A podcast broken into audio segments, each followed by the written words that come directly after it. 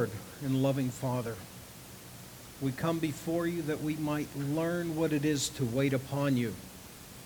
Reveal to us how very great a debt we owe you. Thank you for your precious word. It is a light for our feet that we may not get lost in the darkness that surrounds us. May your Holy Spirit breathe on us today that our hearts and our ears may be open to your instruction. O Holy Spirit and great Comforter, speak your word of encouragement to our souls. May the soil of our hearts yield some 30, some 60, some 100 fold. Teach us today so that we may live it, and by living it, that others may see it. And by seeing it, they will be drawn to believing into your Son Jesus and thereby be saved. We rely upon you for all things. Give us your strength today that we may glorify you in all that we do. In Jesus' name we pray. Amen.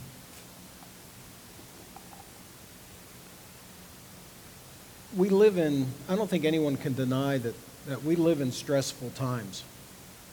Um, there was a, a philosopher that lived around the early 19 early 1900s, William James. He wrote, "The greatest weapon against stress is our ability to choose one thought over another." I, I ask you to remember this quote, but stick it in a place where you keep your linking verbs. It, it's okay, but you know, stick it in there with a, a, a remain therefore remain and seem, smell, sound, and taste. They're all, they, that's where it belongs. Can anyone deny how stressful the times we live in are? Nations rise up against nations. There, right now, as we, we gather here, there are at least 13 major armed conflicts in the world. Each one of these conflicts lose anywhere from 1,000 to 30,000 annually. And this year is not going to be a good year. There are over 14,000 earthquakes reported each year worldwide that are above a 4.0 or greater. Just a few weeks ago, Sec- uh, U.S. Secretary of State John Kerry sounded the alarm and stated that 3.9 million Sudanese are at risk of starving to death if something doesn't happen in the South Sudan. Our Christian brothers and sisters are being tortured and killed daily. They are routinely brought into courts in China, in Muslim countries, and in Asia only because of their testimony of Jesus Christ. Just three days ago, in a city named Qaraqosh, which is the largest Christian city in Iraq, a five year old boy was executed because of his parents' faith. Also, last week, 500 Christian women were kidnapped in Mosul and are scheduled to be sold as sex slaves.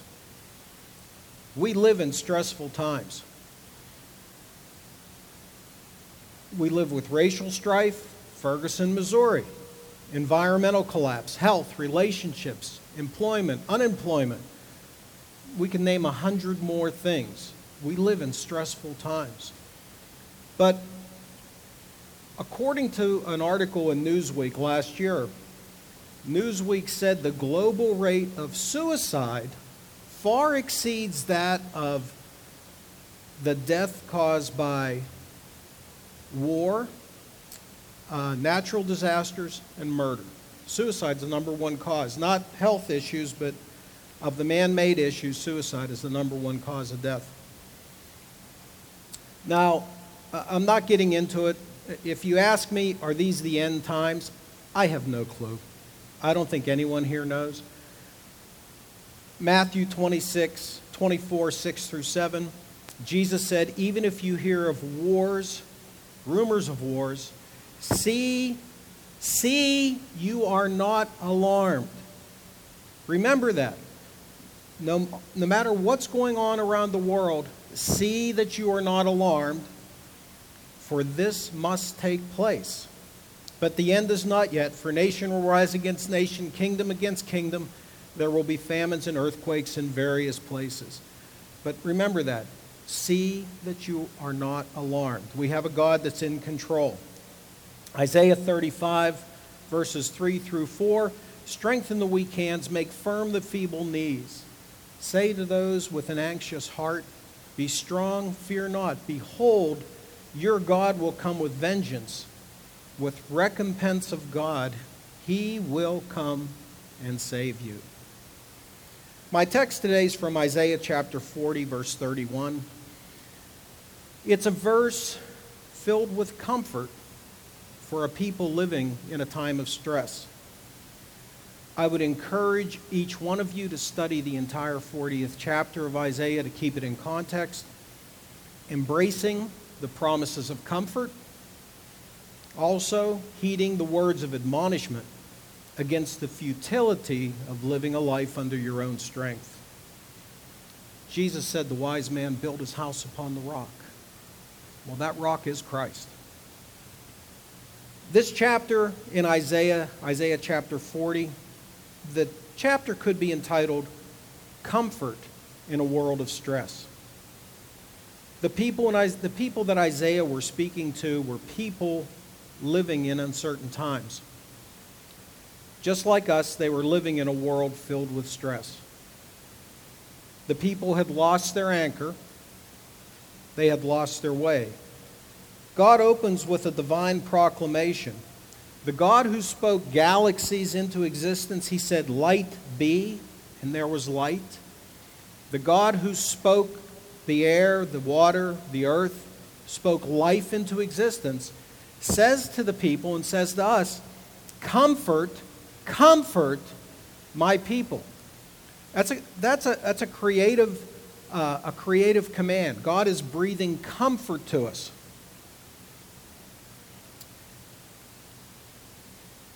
he reminds, he reminds them and he reminds us that he is their good shepherd. Isaiah 40 11. That they had begun to believe, and this is the problem, that many of us can believe God is so great, He's so marvelous, that He doesn't have time to care for us. And God reminds them in Isaiah chapter 40 it's not that He is so great and so marvelous that he cannot care for us. He is so great and so marvelous, he cannot but care for us. That's how great he is. Some of you feel the same way when you come here. You feel the heavens are as brass before you, your prayers are unanswered. You ask, Why is my life hidden from you, Lord? Others, you take notice of them, but you take no notice of me. Why is it the more I seek you, the less I find you? Why is it that I have no joy and comfort? Where, Lord? Where? Where are you? Verse 31 was written to a people with the same question, the same problems. Today, some of you are living in a dark alley of your soul. But today, I pray that you will see a glimmer of a hope, a spark that in time will become a consuming fire. And this verse 31 will cause you to leap like a gazelle. Refresh and refresh your souls. You remember when Jesus said to the Samaritan woman about the water at the well? Jesus said it first to a woman. Wow, you mean women can be saved, Lord? I mean, if you were one of his disciples, that's what you would be thinking. That was, wow, a woman. Not only a woman, a Samaritan woman. Not only a Samaritan woman, but a Samaritan woman who had five husbands and was living in adultery. The promise was to her, a Samaritan woman living in adultery, having five husbands, and the disciples would have gotten the picture. Anybody with even a spark of faith is not excluded. You're not excluded. Isaiah chapter 42, verse 3. A bruised reed will he not break, and a faintly burning wick he will not quench. Life is in the spark. The faith is not yours but his. All it takes is a little spark to bring a raging fire. Sibbes, and I really recommend anybody going through a dark time in their life, you have to read Sibbes, A Bruised Reed, written in 1670. Excellent book. Sibbes writes, We must acknowledge that in the covenant of grace, God requires the truth of grace, not any certain measure. And a spark of fire is fire, as well as the whole element. Therefore, we must look to grace in the sparks as well as in the flame. For God knows we have nothing of ourselves. Therefore, in the covenant of grace, God requires no more than he gives, but gives what he requires, then accepts what he gives. That's the message of salvation. Isaiah 40, verse 31.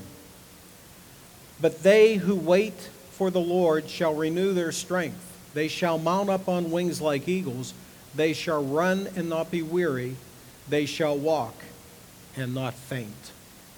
So we're going to ask ourselves four questions today Who is the Lord? What does it mean to wait? How is strength provided? And how is this displayed in faith? First, who is the Lord? Remember in a previous sermon, probably about a year ago, we looked at who is God. In chapter, again, chapter 40, I do encourage you to get back to read the whole chapter in context, but in chapter 40, verse 9 of Isaiah, God shouts, Behold your God.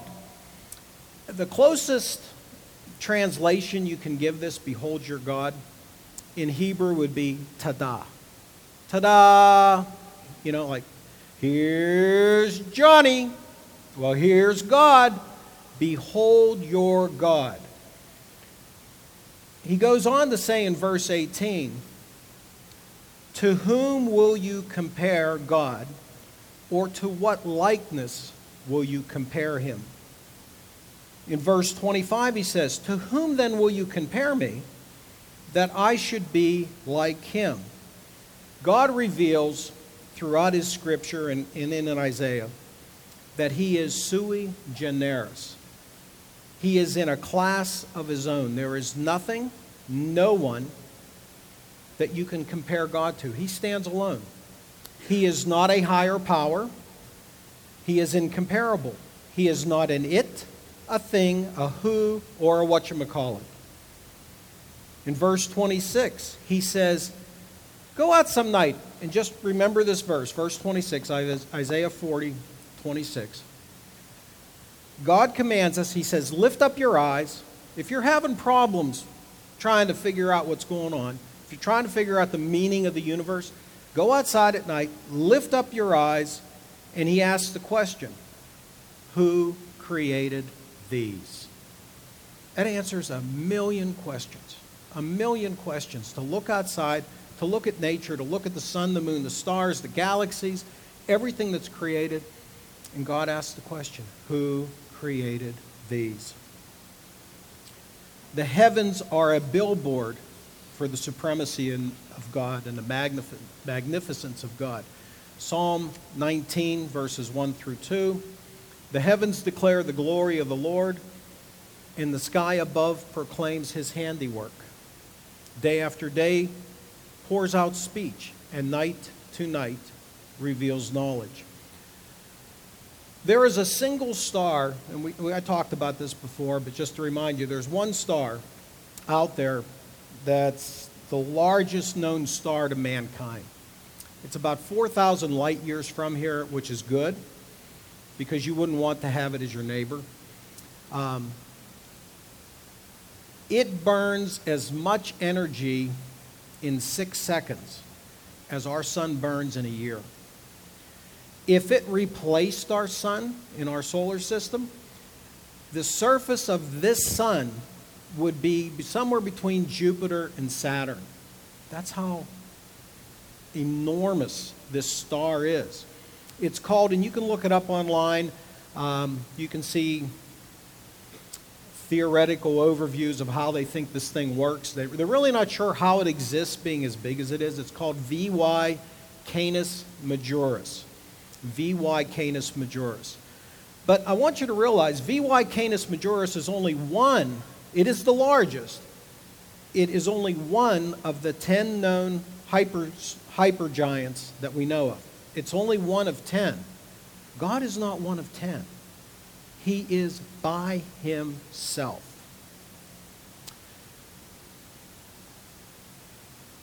Again, verse 26 Lift up your eyes, look up into the sky, and say, Behold, and ask the question, Who created these? Number two, what does it mean to wait? They that wait on the Lord. Um, and that's the, we're familiar with that from the King James Version, but the NIV and the ESV, the NIV says, those who hope in the Lord. The uh, Knox Bible translates the scripture, those who trust in the Lord. Waiting takes into account much more than just spending time. Waiting is not spending time. Waiting is trusting in, waiting is hoping in, waiting is looking for, waiting is patiently expecting something necessary from the Lord. The sense here is in waiting on the Lord is one of total dependence. Everyone sat down in the chair today. You just plopped your tush right down. Did anybody give any thought, is the chair going to hold me up? Well, that's what it means by waiting on the Lord. That you're trusting your weight, W E I G H T, in the Lord. You're going to trust your weight, and, and it's, it's, I'm just using it as a play on words. That's not, but that's what the Hebrew picture is. The Hebrew picture is when you wait upon the Lord, you trust your weight in a rope. You trust your weight in a chair. You trust your weight on the floor. You trust your weight walking on ice. That's what it means to wait on the Lord, is that this waiting is more than just time. It's more than just spending time. It's living in a matter of trust where you're taking your, your physical weight and everything in your life and you're trusting it to Him. Waiting on God assumes obedience. Luke 5, um, Luke 5, chapter 4, verses through 5 is a good example of it. And when he had finished speaking, Jesus, when Jesus had finished speaking, he said to Simon, Simon, put out into the deep and cast your nets. Let your nets down for a catch. Simon answered, Master, yeah, okay, I'm a fisherman. All right, you're not. You're a carpenter. Here's the way it works. We've been out all night. We didn't get a thing, not even a nibble and most of you are fishermen, you know when the fish aren't biting, you don't even hear splashes, you don't hear anything. They're, the fish are asleep. I don't know what they do, what fish do, but they go somewhere into their happy fish place and they're not bothered with anything. But he said, Simon Peter says, Master, because you said so, we will. We will let down our nets because you said so. That's the obedience of waiting upon the Lord. You may know better, you may know this, you may know that, you may have everything in your mind what's going to happen, what's not going to happen. Whatever the Lord tells you to do, okay, Lord, because you said so.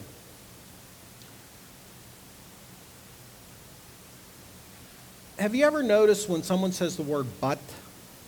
But is a verbal eraser. Honey, this was a great meal. But, well, the great meal's now gone. I really like you, but it's gone. But in this case, but is not the verbal eraser, but is the questions of life answered. Why should I pray? Why should I witness? Why should I study the Bible? Why should I give my talents? Why? Why? Why? Because he said so. That's it. That's the answer. It's not deep theological, it, it's not pie in the sky, but because he said so. Uh, anybody here ever listen to R.C. Sproul? Well, when R.C. Sproul, who graduated with his brother, Roger's brother there, when R.C. Sproul was done in Pittsburgh Theological Seminary in Pittsburgh, he was asked, Dr. Gerstner was the, the, one of the few shining lights in the seminary at the time. Um, pretty much R.C. Sproul said the seminary he went to was a product of the, de- the devil. but Dr. Gerstner was a shining light of Christian theology and Reformed theology. Dr. Gerstner said in his lecture, he asked the question, he said, Why would you pray? Why would you evangelize? No one could answer the question. This whole, all these seminary students couldn't answer. They couldn't figure out what his answer was. Finally, he turns to Sproul, who's just a young seminary student, and he asks the question. Sproul says, Well, Dr. Gerstner, I know this isn't what you're looking for, and I know you must be seeking something profound, intellectual, an intellectual response that I'm not prepared to give. But just in a passing, just one small point, I think we ought to notice here that God commands us to be involved in evangelism. Dr. Gerstner laughed. He said, Yes, Mr. Sproul, God commands us to be involved in evangelism. And of course, Mr. Sproul, what would be more insignificant than the fact that the Lord of glory, the Savior of your soul, the Lord God omnipotent, has commanded you to be involved in evangelism? He was being facetious. Nothing could be more important than God commanded it.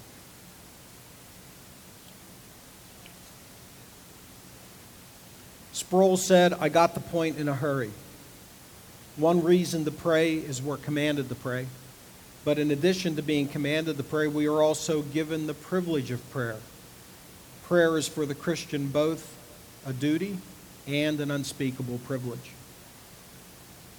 because he said so. Just because he said so. Waiting on God assumes total trust. C.S. Lewis writes, eh, uh, I'm sure a lot of you read Mere Christianity.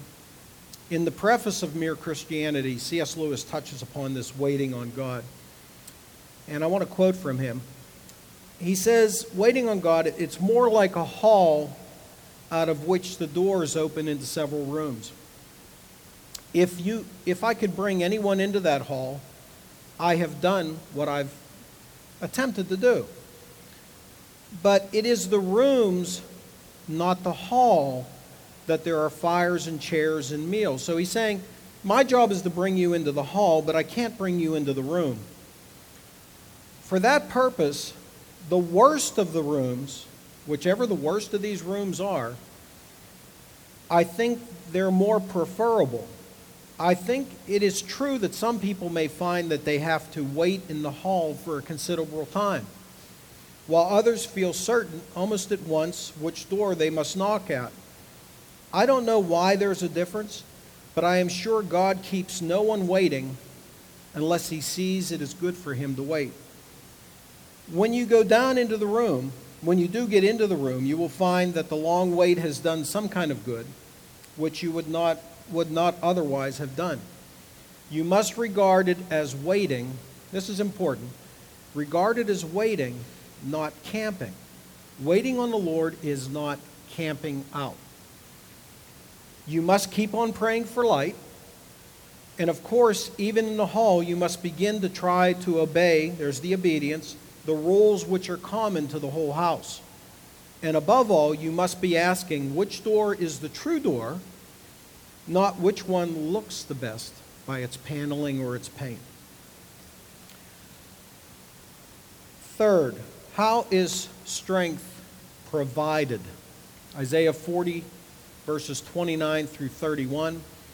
He gives power to the faint, and to him who has no might, he increases strength. Even youths shall faint and be weary, and young men shall fall exhausted.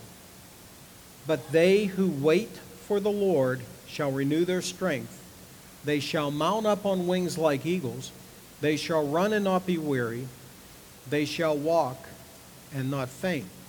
Strength is provided by the renewing of strength. Um, I want you to picture this. You've got a mantle of your own strength. The picture here is God removes the mantle of your strength, discards it, and He puts on His strength. It's not that He makes you stronger using your strength, He removes your strength, He puts on His strength.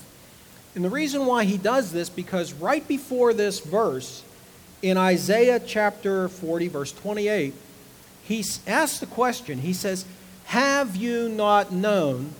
Have you not heard? The Lord is the everlasting God, the creator of the ends of the earth.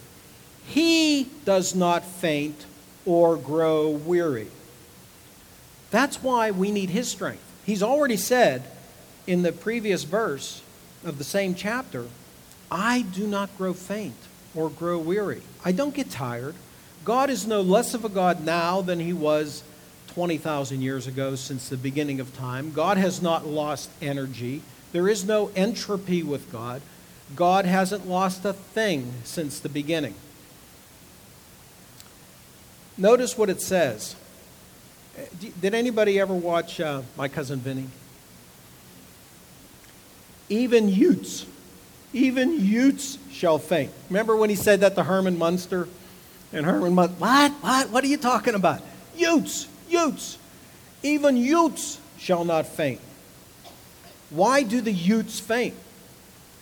Utes faint because they trust in their own strength. Have you ever tried getting a youth to wear a coat in the winter? Youths don't need coats. Youths don't need hats. Youths don't need umbrellas. Youths don't need nothing. If you go out whenever there's inclement weather, you got a world full of Utes. They look happy, but they're miserable because they don't need anything. Those trusting in the Lord know not to rely on their own strengths. Isaiah 40, verses 6 through 8. A voice says, Cry. And I say, what, what, what shall I cry? All grass, all flesh is grass, and the beauty is like the flower of the field. The grass withers, the flower fades. When the breath of the Lord blows on it, surely the people are as grass. The grass withers, the flower fades, but the word of the Lord shall stand forever. Psalm 18, verses 27. Verse 27 For you save a humble people but the haughty eyes you bring down. Psalm 87 7. They go from strength to strength, each one appears before God in Zion. The strength that Isaiah is talking about here and God's talking about is not getting pumped. Um, it's having your strength stripped off, the mantle of your strength stripped off, and God's strength put on you. Nehemiah verse 8 10. Do not be grieved, for the joy of the Lord is your strength. All right, fourth, um, how is faith displayed? What does this look like in our, in our actual lives? Uh, again, going back to Sibbes, I really I recommend this book. You can get it done at Carlisle at the um, Banner of Truth bookstore. Usually they have a half a dozen copies that are slightly damaged um, four bucks. It's, it's really a good, it's a good volume to have in your library because each one of us will go through a dark time. And it really is a, a most comforting book. Sibbes writes, God often works by contraries. When he means to give victory, he will allow us to be foiled at first. When he means to comfort, he will terrify at first. When he means to justify, he will condemn at first. When he means to make us glorious, he will abuse us first. Christian, a Christian conquers even when he is conquered. When he is conquered by some sins, a Christian gains victory over other more dangerous sins such as spiritual pride and security. This faith, the faith of God, is displayed in our weakness. That's how faith shows itself. It's displayed in our weakness. 2 Corinthians 12 9. And, and I do have a lot of scriptures in here, and I uh, had them. Gene printed them up so you guys could all have them. I do believe, I'm a firm believer, faith comes by hearing and hearing by the Word of God, and that I can say all sorts of stuff today. What's going to stick with you is that which God has said in His Word and what the Holy Spirit brings to mind. 2 Corinthians 12 9, but He said to me, My grace is sufficient for you, for my power is made perfect in weakness. Therefore, I will boast all the more gladly of my weakness, so that the power of Christ may rest upon me. For the sake of Christ, then I am content with weakness, insults, hardship, persecutions, calamities. For when I am weak, he is strong. That's how, that's how this is displayed in your life. It's displayed in your life by your weakness and by God putting his mantle on you and declaring his strength. All right. Um, just to sum it up today, the scriptures bring comfort to those who are afflicted. The scriptures afflict the comfortable. So you have the scriptures doing two things they bring comfort to the afflicted, and they afflict the comfortable. Um, just a little bit of advice. There's there's some really tough verses. If you're going through the dark time in your soul, there's probably about a dozen verses I'd stay away from. Sort of like medicine, that if you have, uh, if you got some sort of medical issue where you can't keep food down, you wouldn't want to take syrup of Ipecac. It just wouldn't, it wouldn't help. It would be counterproductive.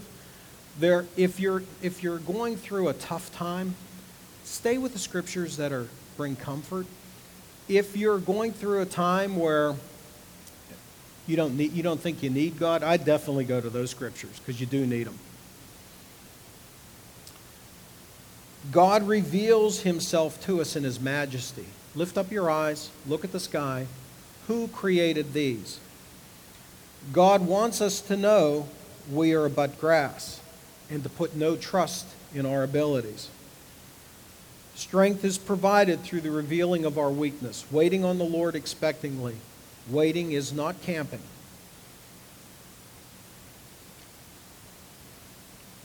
Isaiah 40, 28. The Lord, the everlasting Creator, does not grow faint, nor grow weary. God never tires. To those who put their trust in themselves, their looks, their strength, their power, their position, their connections, their trust in this world and not in God will fail. They do not recognize the need or their condition. They will wither like grass and be like the Utes. To those who trust Him alone and wait expectantly and obediently for Him, He gives them His strength. Uh, talking about reading those like meditating on the scriptures that are very difficult. Uh, they, they really look at the condition of man and um, they really make, and it's good. I mean, there are times you need to be made feel, you need to feel uncomfortable. But I want you to remember, remember the scripture where uh, Jesus says, you know, uh, you, you, you parents can give good gifts. You know, if you ask for a rock, are you gonna? If you ask for a, a, a loaf of bread, are you to get a rock? If you ask for a fish, are you to get a serpent? Sibbes writes, Sibbes writes, a mother who has a sick and self-willed child will not. The mother's here. Think about this. If you have a sick, and dad, sometimes we can get rid of the kids. You know, um, I was I was excited when the kids moved out. I wanted to change our address and not forward it. Um, but that's not, Carol's very compassionate. If anyone needs compassion, go to Carol. Carol's a very compassionate person. A mother who has a sick and self willed child will not therefore cast it away. And shall there be more mercy in the stream or, than in the spring? What he's saying is here if a mother won't cast away their child that's self willed and sick, what's God going to do to his children? I mean, that's just a mother. I'm God. Where do you think the mother gets her compassion from? She gets it from God. It's a gift from God. God says, if a mother won't do that, you think I'm going to do that? Is there more compassion in the stream than there is in the spring that feeds the stream? Now, remember earlier we quoted from William James the greatest weapon against stress is our ability to choose one thought over the other. Okay, go to the linking verbs now, you'll find it. Um, I want to say to you, I think he would have been better off to say, if he were to, if really, if he would have understood it, he would have said, the greatest weapon against stress is when we recognize by God's grace our inability to choose one thought over another for any substantial length of time. And then trust in God for our comfort and our strength. That is the best way to deal with stress. Jonathan Edwards writes in a book, a dissertation concerning the end for which God created the world. And I, I can only, uh, it's like three paragraphs, so I'm breaking it down into one sentence. God needs nothing from us, for he is complete in himself. His joy in himself is sufficient for himself. But yet, God has chosen to take pleasure in us, in that he takes, God takes pleasure in that which he does through us, and then rewards us for that which he has done through us. That's the Christian life. You're not going to do anything to impress God. Nothing. You're not going to be rewarded in heaven for, look at this, look what I did. You will be rewarded in heaven for everything that the Holy Spirit has done through you. Why do we cast our crowns on the ground before the Lord? Because they're His crowns. He has done them through us think about how great of a God we have that He works through us, then rewards us for that which He does through us. Everything comes from Him alone. All things were made through Him, and without Him was nothing made that was made. The Lord says in Isaiah 45 7, I create darkness, I make well being, and create calamity. I am the Lord that has done all these things. Romans 11, 34. For who has known the mind of the Lord, or who has been his counselor, or who has given him a gift that he might be repaid? For in him, through him, and from him, to him are all things. To him be the glory forever and forever. Forever, amen. God needs nothing from us. The God who made the world and everything in it, being the Lord of the heaven and the earth, does not live in temples made by man, nor is he served by human hands as though he needed anything, since he himself gives to all mankind life and breath and everything. And he made one man, every nation of mankind, to live on the face of the earth, having determined the allotted periods, boundaries of their dwelling place. And if you think you're good, you recognize there's no one here that's good. No one. No one at all. Just like my microphone was on. That was good. I didn't get caught. Could have been worse. Just think if our brains were wired that way that everyone could hear what everyone else was thinking. I'm sure some of you are you're wondering what's on sale at Weis. Does Carnes have my favorite cut of meat? What time do I have to put the roast in the oven so when company comes over? Um, it's preseason, so it's not a real big football time, but let's face it, no one is good. And when the one lawyer came to Jesus, he said, Good master, good teacher, what deed must I do to inherit eternal life?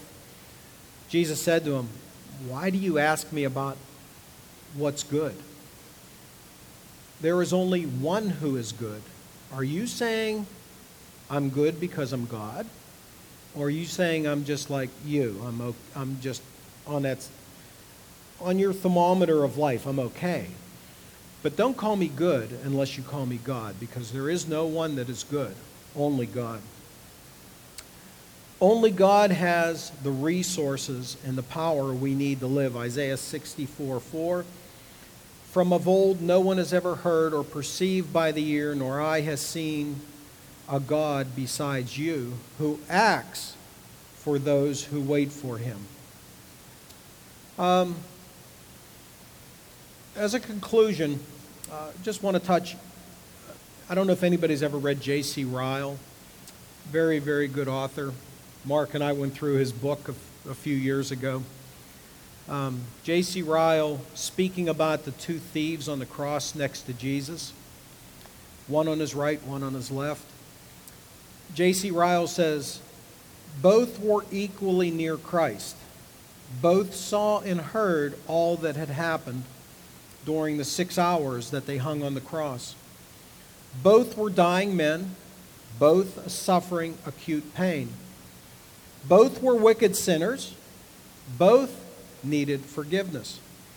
Yet one died in his sins as he had lived, hardened, impenitent, and unbelieving. The other repented, believed, cried to Jesus for mercy, and was saved. One thief was saved that no sinner might despair. Only one, though, so that no sinner might presume. The message in Scripture is always clear Behold your God. I ask you today are you a lamb? Are you trusting in the shepherd, the good shepherd, for your comfort? Isaiah 40, 11, He will lead his flock like a shepherd. He will gather his lambs in his arms. He will carry them in his bosom and gently lead those with the young. Or are you a weed? Isaiah 40, 24, same chapter. Scarcely are they planted, scarcely are they sown, scarcely has their stem taken root when he blows on them and they wither, and the tempest carries them off like stubble. There are, life is real simple. There's only two kinds of people in the world. They're not Democrats, they're not Republicans. They're not white, they're not black, they're not rich, they're not poor. They're not those who have, they're not those who have not. There are no Americans, they're not foreigners. There's only two kinds of people in the world. Either you're a sheep or you're a goat. You're a tare or you're wheat. That's it. That's the only two kind. But I want it just as a word of encouragement. I want you to remember the thief on the cross that repented. He never went on a missionary journey. He couldn't do much. And that was the position he was in. I don't know how long you could stay like that. He couldn't tithe. He couldn't give offerings. He couldn't give up meat for Lent. He couldn't get on his knees and pray. He could not. He could not. Anything you can think, he could not do. But he said this to the other thief. He said, Do you not fear God, since you are under the same sentence of condemnation? And we indeed justly, for we are receiving the due rewards of our deeds. But this man has done nothing wrong. Jesus said, and he said to Jesus, Remember me when you come into your kingdom. And Jesus said to him, Truly, truly, I say to you today, you will be with me in paradise. Um, please bow your heads. Thank you, Lord, for your Holy Spirit. Thank you, Lord, for our great comforter. Thank you for your chapter, Isaiah 40. What a great encouragement to our souls. We live in dark times. Again, Lord, teach us today that we may live it, and by living it, others may see it and by seeing it, they will be drawn to believing in your Son, Jesus Christ, and thereby be saved. We rely on you for all things. Give us your strength today that we may glorify you in all that we do. In Jesus' name we pray. Amen. You are dismissed.